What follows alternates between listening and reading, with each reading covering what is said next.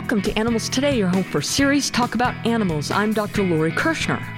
All of us who call ourselves animal activists or animal advocates share a common concern a concern for animals and the suffering caused by humans on animals. Chances are, if you're listening to the show, you're working in your own way to reduce animal suffering on this planet. Maybe you rescued your last dog or cat from a shelter or rescue organization. Or perhaps you signed a petition to stop the cruel practice of seal hunting. Or you made a conscious decision to try and remove meat products from your diet. Whether you realize it or not, if you took any one of these or countless other actions to help an animal or animals, you are part of the animal welfare movement. Have you ever wondered when the animal welfare and animal rights movements began, or what precipitated the existence of animal advocacy? Despite tremendous growth in animal advocacy throughout the years, this belief that animals exist for human use dates back tens of thousands of years. Like any belief system, it's deeply rooted in our history and culture and cannot be changed overnight. Eight to 10,000 years ago, people first began the practice of herding, significantly changing the relationship to humans. Humans began owning and confining animals such as sheep and goats for food. 2,000 years after that, people started owning cows. Domestication of animals for food was an essential element in the progress of human civilization. Millennia later, Mahatma Gandhi, the leader of India's non-violence independence movement, proclaimed the greatness of a nation and its moral progress can be judged by the way its animals are treated. But before Gandhi, Enlightenment era philosophers offered their own formulations about animals in society, and I'll just touch upon a few of them here. We'll dive into this in a bit more detail in an upcoming show.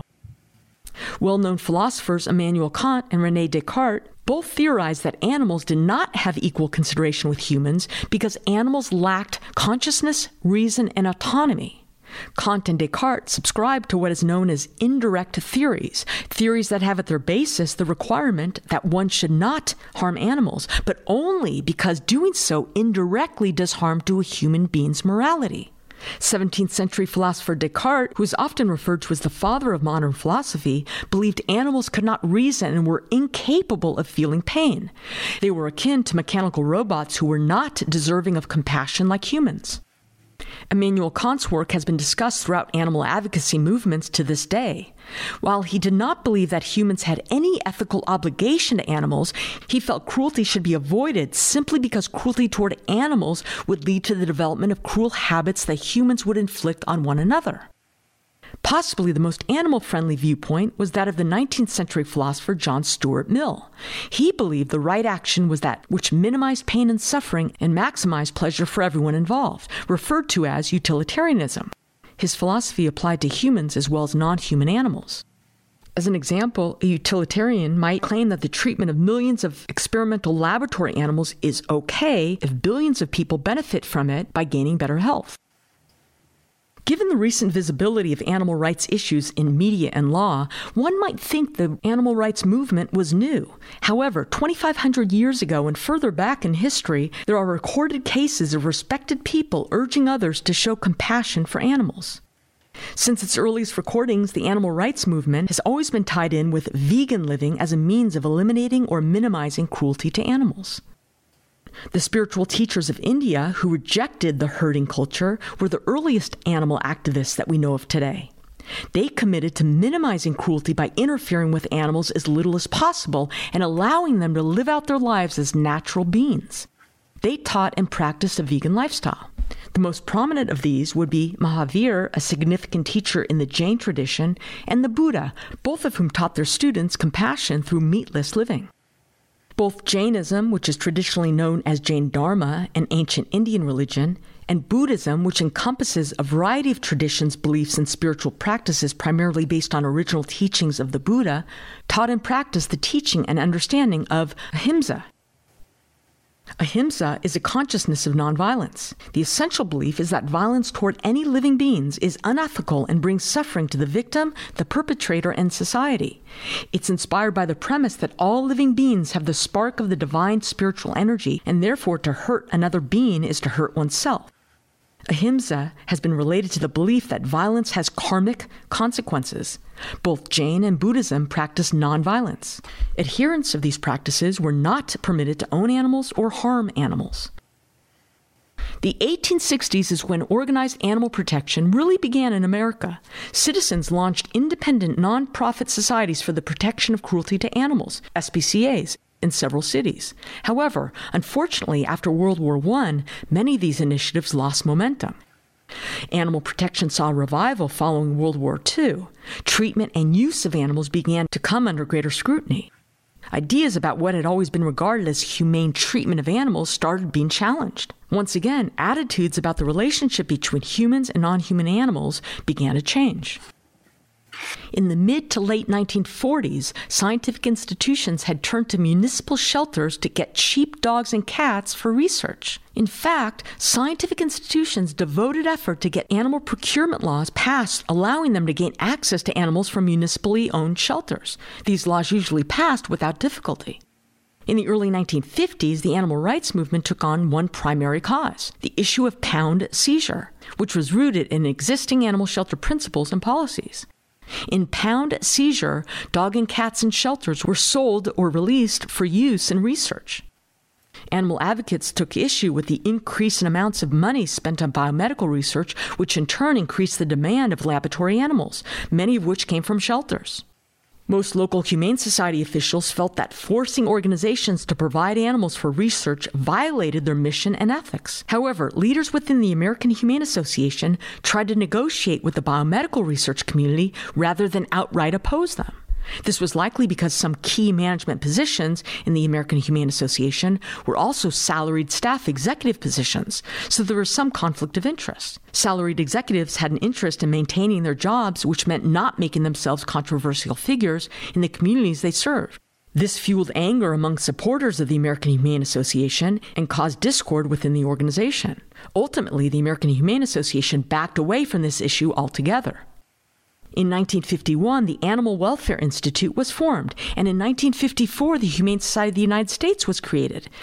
Interestingly, both of these organizations were formed by people who were formerly associated with the American Humane Association. The many social justice movements of the 1960s and 1970s paved the way for the evolution of the animal rights movement, which then developed into two different approaches to animal rights the utilitarian way of thinking and the rights theory approach. The 1975 publication of utilitarian philosopher Peter Singer's controversial book, Animal Liberation, again changed the conversation about human treatment of animals. It impacted what people ate, what they wore, and how humans perceived animals. Singer argued all creatures have a right to, quote, equal consideration because they can suffer. In the book, he writes about the cruel practices used in factory farming and the horrors perpetrated on animals used for laboratory testing. Speciesism is the term Singer used in his book to describe the exploitation of animals. It refers to an attitude of bias against a being because of the species to which it belongs. He argues that it is discrimination no different from racism or sexism. Essentially, it allows humans to view animals as inferior, and in doing so, justifies regarding animals not as individuals, but as objects and means to fulfill our human desires. Many consider Singer's book the benchmark or Bible of the animal rights movement and the foundation upon which much of the movement's ideas are based. However, another branch of animal activists believe animal liberation's utilitarian viewpoint was too conservative in 1983, philosopher Tom Regan applied deontology, a branch of philosophy that explores moral duty to animals. In his view, any being that is a subject of a life is a being that has inherent value. Regan's book, The Case for Animal Rights, took the position that animals possess intrinsic moral rights as individuals with complex feelings and experiences that extend beyond their ability to suffer. To this day, the book is still considered a classic of moral philosophy. With the 1990s came the internet, which made it vastly easier for animal advocates to connect with one another, form groups, advocate, and network animals in shelters and rescue groups. Transport groups could easily connect shelter animals in one state with prospective loving homes in another.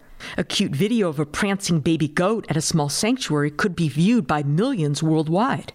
Anyone, anywhere could join in and help the cause even from their own homes. However, as with every other change in society, it has come with a downside. The hyper connected internet world has made it easier for people who are looking to acquire free or cheap animals to sell, abuse, and fight, for game hunters to organize, and for videos depicting animal abuse to be shared. But it's essential to reflect on how much has been gained throughout the centuries. Animals now have their place, not only in our homes, hearts, and families, but continue to gain protection and rights in the legal system. Nonprofit animal welfare and animal rights groups have proliferated, from bare bones locally acting ones to national and international complex corporate organizations. The Animal Welfare Act and the Endangered Species Act are cornerstones and provide broad protections, although not nearly broad enough, for innumerable animals. Private ownership of exotic animals is restricted, and more and more cities have banned traveling circuses which use animals. Courses in animal law have become commonplace in law schools. I can go on. Cruelty free cosmetics are highly sought by consumers and will soon be the standard worldwide. Research methods which avoid the use and abuse of animals are coming online and becoming increasingly accepted as better and less expensive. The explosion of tasty and healthful plant based food items, both in the market and in restaurants, is huge and permits anyone to easily begin eating fewer animal products. The dog and cat overpopulation problem, with its attendant euthanasia of unwanted animals, is almost licked. Most dog racing tracks have closed, the cruelty of horse racing has finally been exposed, and many more.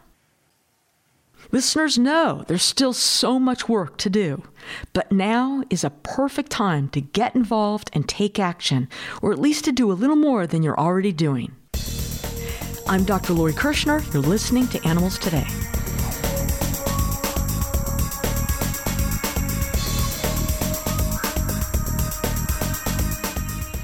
Hi, this is Dr. Lori with your Animals Today Minute featuring one of my favorites, the cheetah. These speedy carnivores can reach 70 miles per hour as they hunt their preferred prey, small antelopes. Cheetahs use their long muscular tail like a rudder and a stabilizer, permitting quick turns at high speeds. Cheetahs have about 2,000 small round spots, each animal with its unique pattern, which allows observers and scientists to identify them. Their characteristic dark tear streaks are thought to aid their vision by reducing glare. Unfortunately, they are Africa's most endangered big cat, with only about 10,000 remaining in the wild. And that's this week's Animals Today Minute.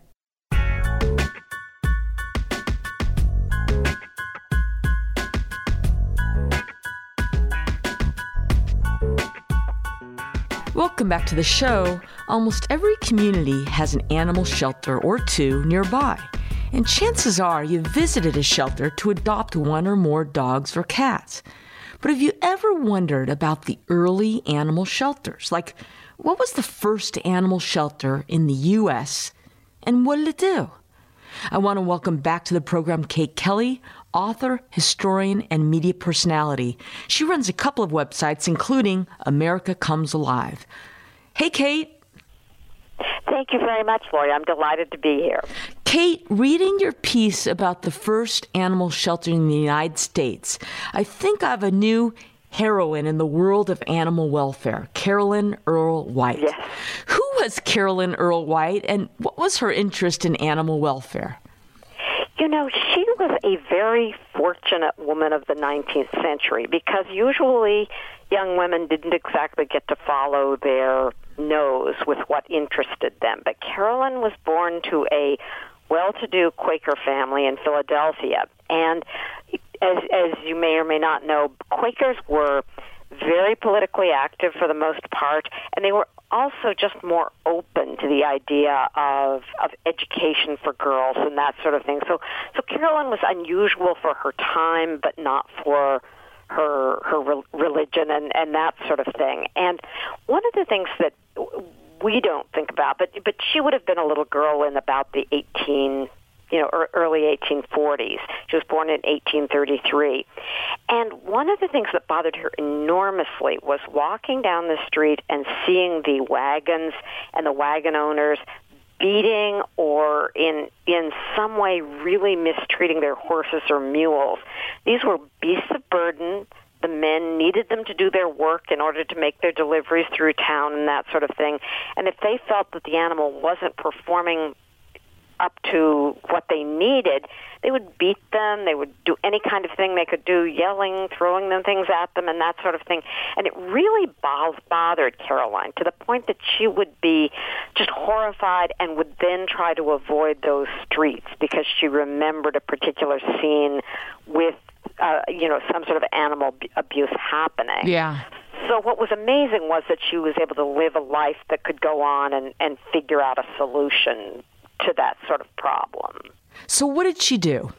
Well, she had by this time she had gone on she had married and the fellow she married was out of her religion he was catholic he was an attorney but he was also very open minded and he supported her in her serious belief in animal rights and so he became aware that uh, Henry Bergh in New York City was forming the the American Society to for the prevention of cruelty to animals, and so he suggested to his wife that she should go up and meet with Henry Bergh.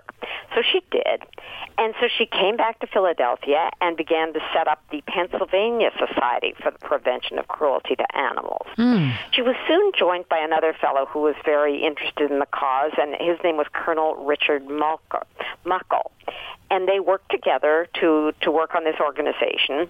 When the uh, agreement, you know, the legal agreement had to be drawn up for the society. Uh, Carolyn inv- invited her husband to do the legal work, and when they specified the board of directors, her husband was on the board of directors, and so was Colonel Muckle, but she was not. Now, nothing is written about whether that upset her, but it was certainly a, a, an item of the day that women could participate and be active, but they couldn't do something like be in a board position. So whether she was offended by that or not, we will never know, but today we certainly would be. That's so interesting. So she's not even allowed to serve on the board of the organization that she started, being that she's a woman, and yet it grew very fast, didn't it? Yes, it did. That organization started growing, and she decided to fill another need, which was that in 1869 she started the Women's PSPCA. It later became known as the Women's Humane Society, and that was actually the organization that that offered the animal refuge, which is what she called it. She was particularly interested in small animals, um, first dogs, stray dogs, and you know, in that day, again, we have to think about what it was like at the time. There were there was no rabies um, vaccine vaccine, so animals were very likely to have rabies, and so they were a, a danger to each other and also to humans if, if there were too many or if they bit someone. And they also just had pretty much free reign of, of any community. There was no leash law. They would have been guard dogs, so they would have been important to families, but there would not have been a lot of control of them. And also there would have been no spaying. So there were lots and lots of puppies. So she started this women's refuge and set it up in Bensalem, Pennsylvania. And offered a place to to bring stray animals and and was very successful in her effort at at taking care of that matter. And people did bring animals and they were able to get, run the dog catcher version of their organization where they would would pick up stray animals. And, and so she really did fill a need uh, in that way. They went on from that standpoint to fill another need, and that was that she got a phone call running this organization, and the doctor said, you know, we're doing a lot of medical testing here, and if you would donate some of your extra dogs to us, we would really appreciate it. And with that, Caroline had another cause, which was forming the anti-vivisection society. So she formed the.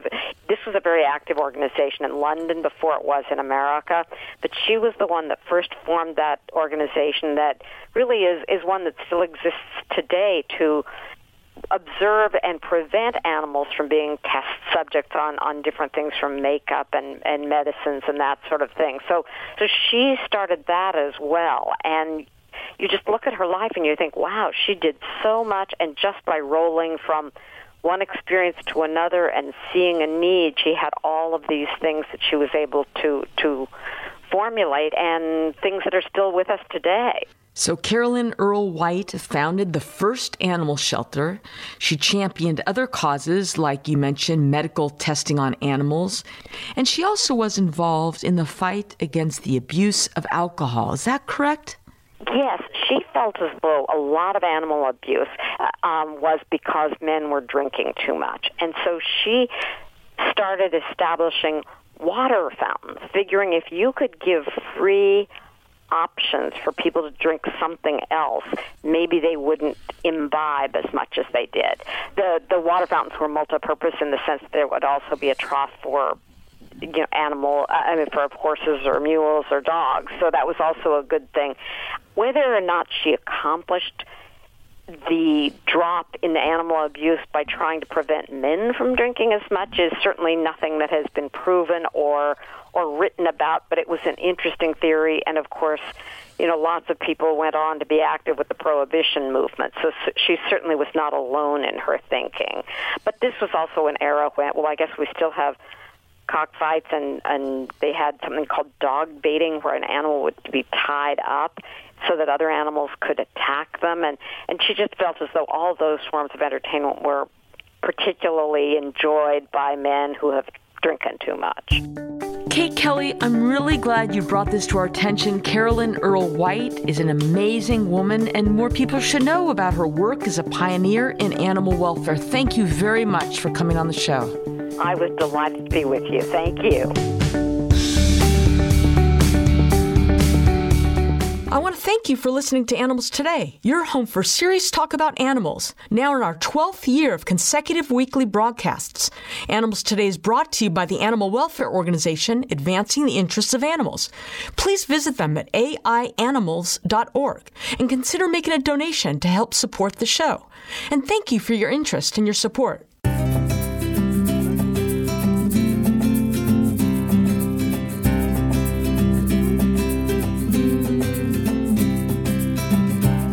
Almost uh, conventional wisdom that having a pet can benefit the health and well being of people by elevating mood, encouraging pet owners to move more.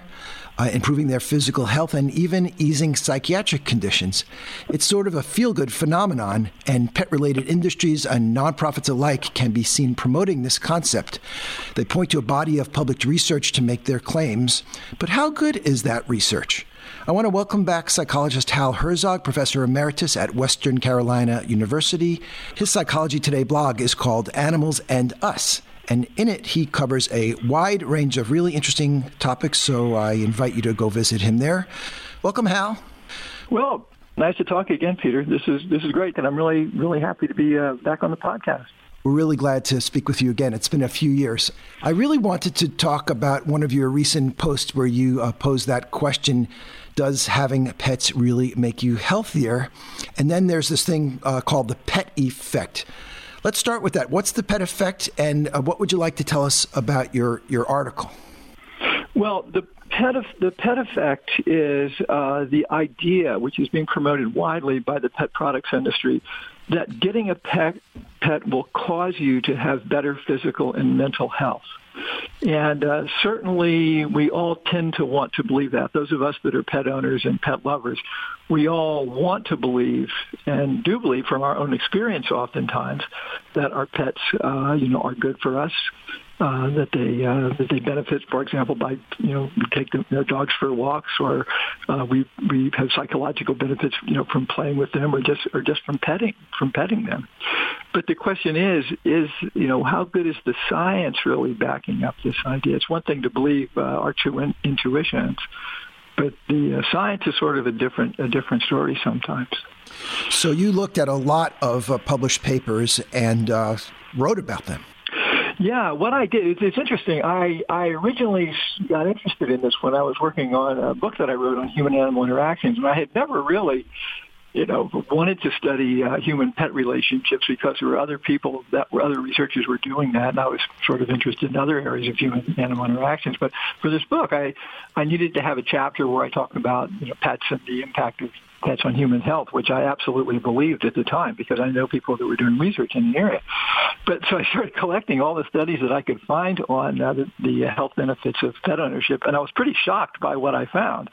And uh, to, to make a, uh, you know, to, to summarize very quickly, um, my organizing scheme in writing this chapter was basically, uh, you know, acquire reprints, all the reprints I could find, and put them in various piles on my floor in my office, and so I had uh, one pile of reprints uh, that that found, as I expected, that pets were good for people, that uh, pets were good for people's health and their psychological well-being, um, the positive pet effect. And sure enough, I found papers that um, you know pet you know people with pets had were more likely to survive after heart attacks, that they had lower blood pressure, lower cholesterol levels, um, they had better general health, they were less lonely, they had lower rates of depression, you know, so on and so forth. But the other, but then I started uncovering these articles that found no pet effect, uh, no effect at all, no difference at all between pet owners and non-owners on the same variables: blood pressure, heart rate, uh, incidence of illness, psychological distress, anxiety, loneliness, you know, mental health, stuff like that. No differences. And then I had another another pile of reprints that found pet owners were worse off that they had they were more likely to uh, die following a heart attack, that they had higher blood pressure, that they were lonelier, that they were more depressed, they were more prone to panic attacks, that they had they slept less well, they're more likely to have insomnia, and so I then began to take a more systematic look at this, and what I concluded with this pet effect idea is presently more a hypothesis that we sort of want to believe than one that is actually supported by the consensus of scientific results. Most of our listeners would find that uh, surprising because we're, we're so indoctrinated into the veracity of, of this. We see so many uh, things in the popular press. In fact, I saw a statistic reporting a vast majority of family practice doctors uh, believing the positive value of, of this pet effect, right? Yes, I saw that study, and uh, I think it was 70 or 80 percent said that they, uh, they, they they did believe in that effect, and a substantial number said that they sometimes or would consider prescribing uh, pets for their patients that were having certain types of uh, you know certain, certain types of disorders. Yeah. So I, I you know I was sort of shocked by that because because to me, it's it's one thing for us to want to believe, uh, you know, in the power of pets to, uh, you know, to, to make us healthier and happier people, but and, and that's fine for us to believe that. But if we're going to make medical claims, and if doctors are going to talk about prescribing pets for, for their patients, that sets a higher bar. Furthermore, pets are expensive. You know, it, it costs on average about ten thousand uh, dollars for a, over the lifespan of a dog or a cat. So if we had a dog, you know, imagine a drug that's going to cost you, you know, ten thousand dollars, you know, for let's say you know, ten years of, of of a treatment. And furthermore, there's some downsides of pet ownership. For example, uh, in the United States, about 85,000 people a year are taken to hospital emergency rooms because they trip over their pet. Oh. And for some of this, this is life changing. You know, they'll break their leg or they'll break, break their hip. So there's side effects of pets as a as a, as a form of, of, of medicine. You know. You mentioned your three piles of uh, study results. Can you comment a little bit about the design of these studies and whether you think they were good quality studies? That's a that's a great question, and almost all of these studies, this, the studies on the pet effects, almost all of those are what are called correlational studies. What they do is they compare pet owners with non-owners, and they may have information on different types of pets, uh, and they may have you know focus on certain groups, for example, you know people that are older. Um, None of these studies are actual experiments. There's been only one study that was an actual experiment where people were given pets and followed up long term to see if they were uh, if the pets made any difference. In this case, it was in cardio, cardiovascular uh, responses to stress.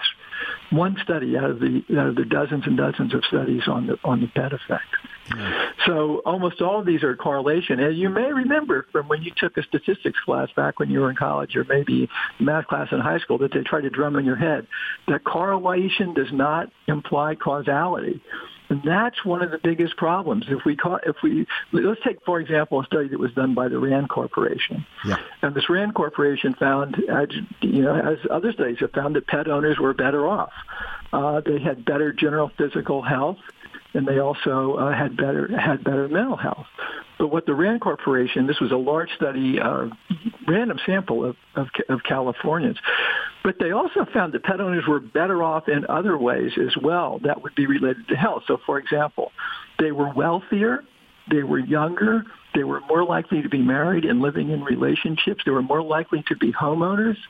Uh, they were less likely to uh, to be members of uh, ethnic ethnic groups or racial groups that uh, you know you, know that, that are associated with socioeconomic class, and uh, so they tend they tended to be whiter, and all these things are associated with you know with with better health outcomes, and so you know my argument is that yeah, pet owners are better off you know than than the average person or a poor person, but so are people that own own you know Mercedes Benzes. Yeah, they're better they're better off too. So so the problem is you know you know what can we conclude about the the pets cause people to have better mental and physical health? And the answer is from these types of studies, the answer is nothing.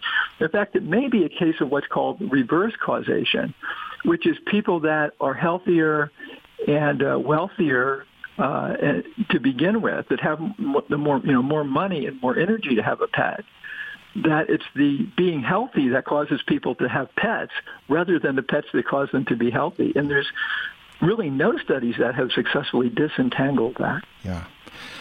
Occasionally, you'll come across like a case report or a personal story of a person who who really was positively affected uh, after they acquired, say, a dog. It helped them get out of their depression or get through yeah. their cancer treatment. And this individual is sort of changed for life for the better, and that's really uh, yeah. clear. So it makes me wonder. There's there's some group of people who really are going to benefit from getting a dog, and maybe we're not asking the question right. Maybe we need to refine where we're looking.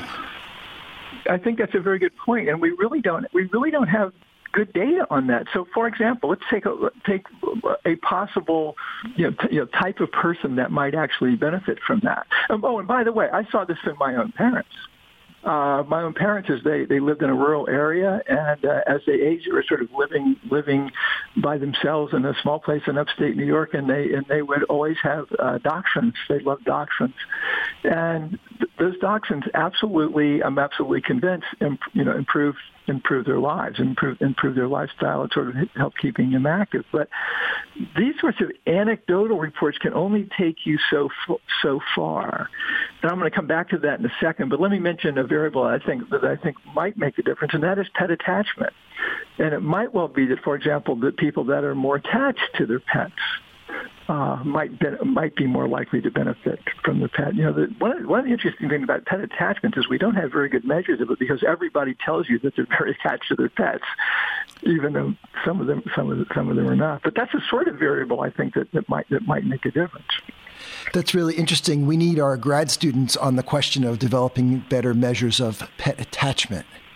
I, th- I think so, and I remember giving a talk a talk one time, and uh, I was I was basically talking along the same t- lines that we're we're talking now about the evidence being so poor for there to be to be an effect on you know pets on mental and physical health. And uh, one of my colleagues uh, raised her hand in the back of the room, and she said, "Hal, do you think everything can be measured?" and, I, and and I she really caught me blind, and I, and I thought, you know no, I don't think everything can be measured, and so it, it may well be that the lack of uh, you know sometimes when we don't find these these effects, it's because we don't have uh, adequate ways of measuring things like well-being. Hal, any concluding thoughts about the pet effect or lack thereof? Yeah, uh, I think I think the thing that's most interesting to me is the mismatch between uh, what public the public believes about we know about the positive impact of pets on on their owners, and what the science actually says. And when it gets down to it, I think uh, most of my colleagues actually agree that the evidence for generalized positive pet effect on human uh, well-being and, and health is not nearly as strong as what the public has come to believe, largely because of uh, press reports. And, you know, people like to read good news stories. So, you know, I, I think I think the sort of take-home message is that um, the, the scientific evidence that we have really is not as strong as most people think for the pet effect. Thank you very much for coming back and speaking with us. Hal Herzog uh, writes Animals and Us at Psychology Today. Uh, nice speaking with you, Hal. Nice to be back on the podcast. Thanks for having me. More with Animals Today after this break.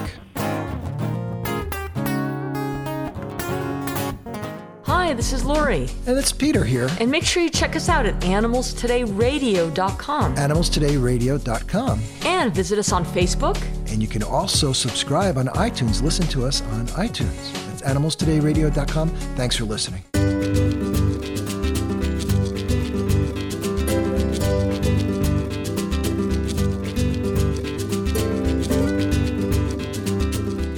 Each year, hundreds of racehorses get injured while racing or training. If a horse gets injured or breaks down, it's more likely than not that he or she will end up being shipped off to slaughter. Many people refer to horse racing as a sport, but really it's only betting with animals. And as the horses get less competitive, they are worth more to the owners dead than alive. They are sold off and shipped in overcrowded trucks for hours on end without water to Canada or Mexico where they are slaughtered for food. That is the fate of most racehorses in the United States. While they are alive, they are subjected to overtraining and massive amounts of drugs to mask the pain of chronic and recurrent injuries. The racing industry is cruel from top to bottom, so don't support it and tell your friends and relatives not to support the industry in any way. Don't bet, don't go to tracks, and avoid parties that celebrate racing. This message is brought to you by Advancing the Interests of Animals. Check them out at aianimals.org. That's aianimals.org. Welcome back to Animals Today. I am so pleased to welcome Bill Neal. He is the writer, producer, and director of the film Long Gone Wild. It's a full length documentary about the plight of captive orcas. Yes, this still continues. Welcome, Bill. Thank you, Peter.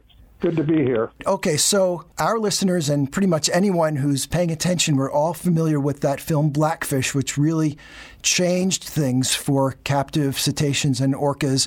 Uh, so this follows uh, Blackfish. Why did you create this film? Why did we need this film? Well, you're right in that Blackfish did have a profound effect on people's perception of what was going on with uh, captive killer whales.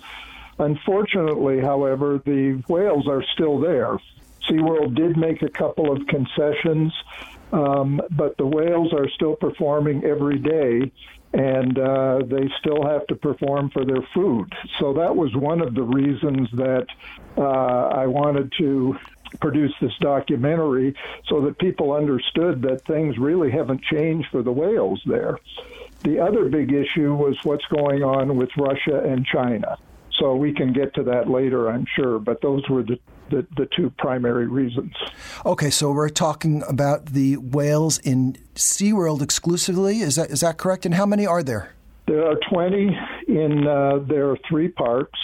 And uh, they're all still performing, and they are the only animals that, uh, along with the dolphins, who really have to perform in order to be fed.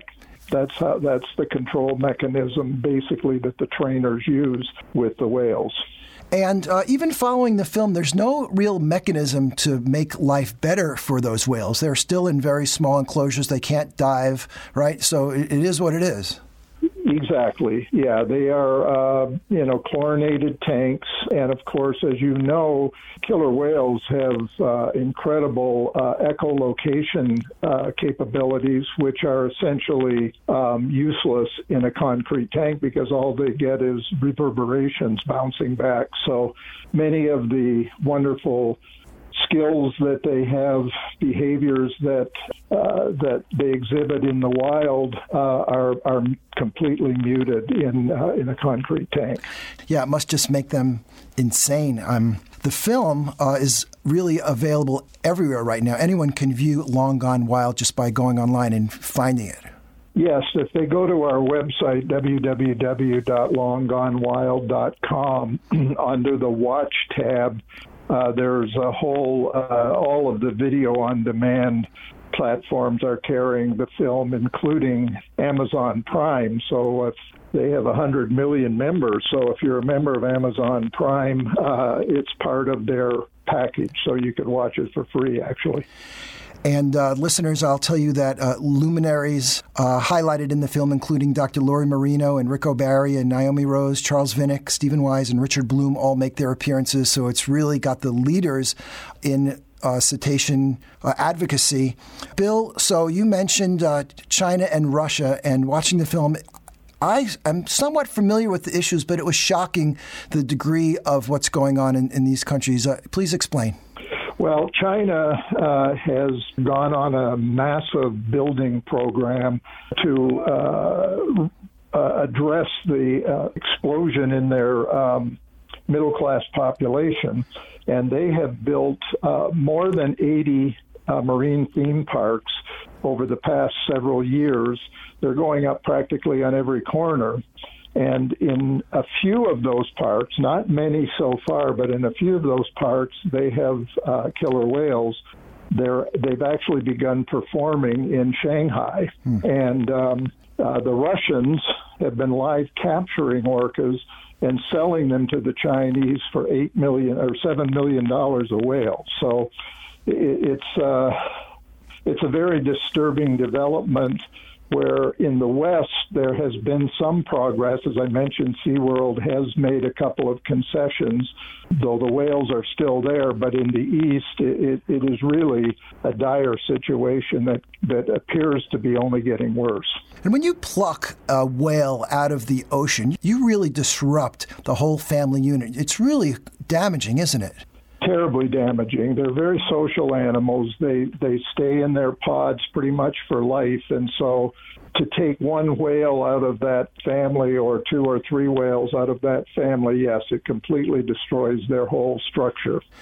Okay, Bill, let's just go back to the whales at SeaWorld in uh, the United States. They need a place to go. So, uh, what's the prospects of that? Uh, that's the good news in this story.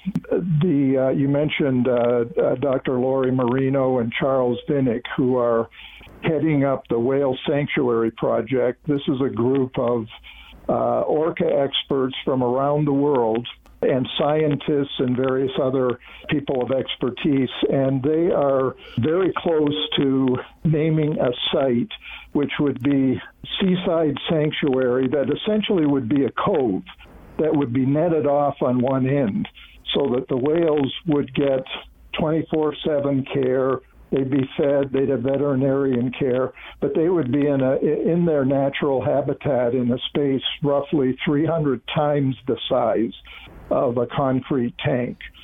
And so while they could jump over those nets if they, excuse me, if they wanted to, um, the whales don't. And so, uh, because they can't just be dropped back into the ocean, they're not prepared to hunt and uh, and all of those things that they would need to do to survive. So this is the next best thing. Yeah, the film is Long Gone Wild. We've been speaking with Bill Neal.